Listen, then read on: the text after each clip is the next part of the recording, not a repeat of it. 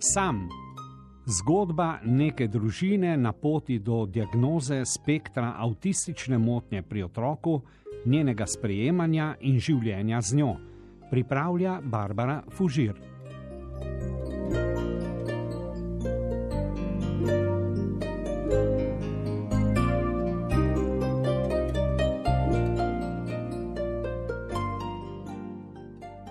Že od malega nas učijo, da se z glavo ne da čez zid, da je rana ura zlata ura in da je veriga močna toliko kot njen najšipkejši člen. Moj sin z avtizmom teh zgornjih besednih zvez ne bi najbolje razumel, saj kar puhtijo od metaforične moči, čisto premalo pa so dobesedne. Avtizem je izziv in to izziv za vso družino. Družina je celica, kjer smo člani vsi navskrižno povezani. Ko trpi en, trpimo vsi. Ko se veseli eden, se to razleze tudi na ostale. Sinova diagnoza uvrščenosti na spektr avtizma je povzročila tektonske premike v naši družini. Starša sva tik pred tem ravno računala, kako se bo sin z odraščanjem vedno bolj osamosvajal, kako ga bova lahko večkrat in večkrat pustila na počitnicah pri nonotih, bratrančkih, stricih in tetah, sanjarila sva že v zelenih tednih nekje v ne tako oddaljeni prihodnosti. Tam okoli drugega leta sinove starosti sva upala, da sva že ven iz najhujšega nočnega bedenja, da saj sin bo končno počasi spregovoril in pričel komunicirati svoje potrebe, da saj mu bodo počasi, počasi postali zanimivi tudi vrstniki. Starševstvo je naporno. Je doživljenski izziv, ki te zaposluje vsakodnevno, celodnevno.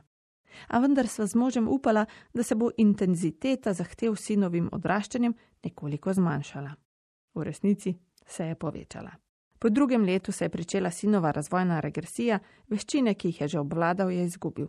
Po prejeti diagnozi in prvem obdobju šoka, pa tudi žalovanja za neko idejo otroka, ki pa naj en sin ni bil, sva se upogumila s pregovorom. Skautsko motivacijo, ki te to laži, medtem ko je zunaj viharno deževje. Ni slabega vremena, je samo slaba oprema. Z možem sva se tako opremila. Gospod Google je ponudil pravo bogatstvo spletnih strani na svetu literature in posnetkov. Ni bilo premalo gradiva, kvečemu preveč. In glede na to, da so si otroci znotraj avtističnega spektra lahko zelo različni, je bila prava umetnost najti gradivo in informacije, ki bi ustrezale tudi naši družini. Obdala sva se strokovnjaki.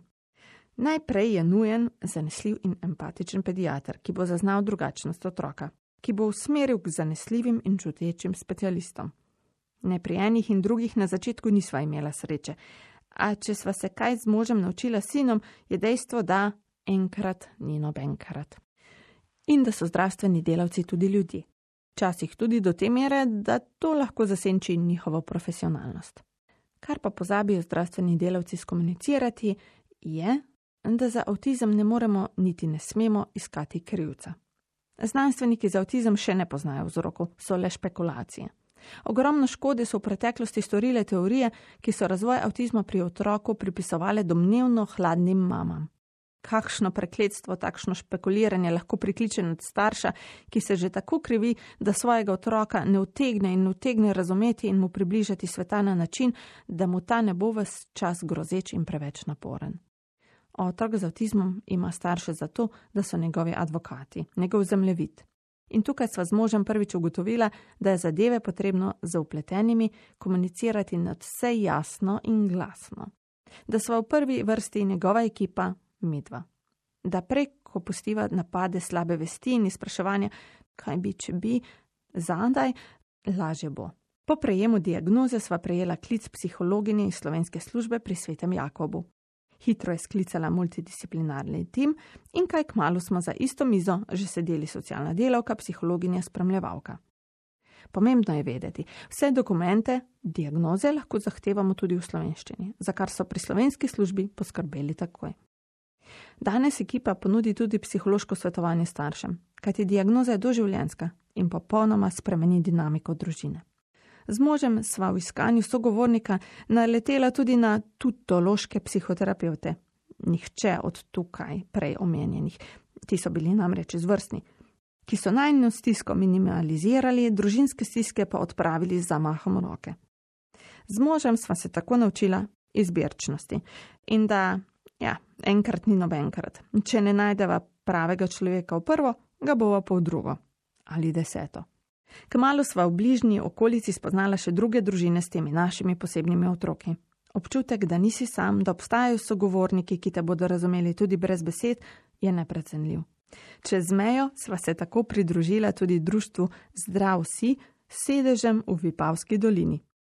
Družine smo se intenzivno družile med rehabilitacijskimi konci tedna v različnih toplicah po Sloveniji in Hrvaški, program pa je finančno izdatno podprlo Slovensko ministrstvo za zdravje.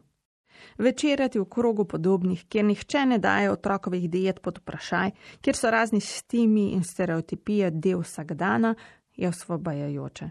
Za vso družino. Ta srečanja ustvarijo varen prostor, kjer pa se vendarle pomikajo meje toliko, kolikor zmorejo otroci, in ne toliko, kolikor zahteva neurotipična družba. Varen prostor za osebe z avtizmom in njihove družine nudi tudi društvo Modri december v Kopru, ki ponuja izjemno kvalitetna predavanja in delavnice tako za starše, kot tudi pedagoške delavce. Tam sva spoznala strokovnjakinjo za avtizem, specialno pedagoginjo Sabino Korošec Zavšek in postala je najen klic v sili. Ko sva se kdaj znašla v slepi ulici, neprespana in frustrirana, sva jo lahko poklicala. Med božičnimi prazniki naj ju je moralno vzdignila in dala neprecenljive usmeritve. Pa še Kristina, Marinka, še ena Kristina, Franceska in Adriana, neprecenljiva pedagoška podpora najenega sina. Naša družina ni v vakum zaprta celica, odpira se navzven. Sin rabi stabilno, sansko ekipo, Dream Team, ki ga bo podprla pa tudi potisnila naprej tam, kjer bo zmogel. Zdaj vem, da moram samo v prvi vrsti biti tista, ki bo ustrajala in prakticirala inkluzijo.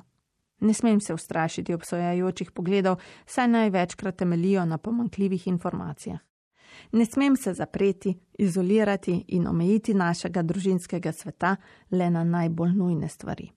Moram si upati, poskusiti, iskati poti in stopiti na nje, če tudi me je kdaj čisto majčkeno strah.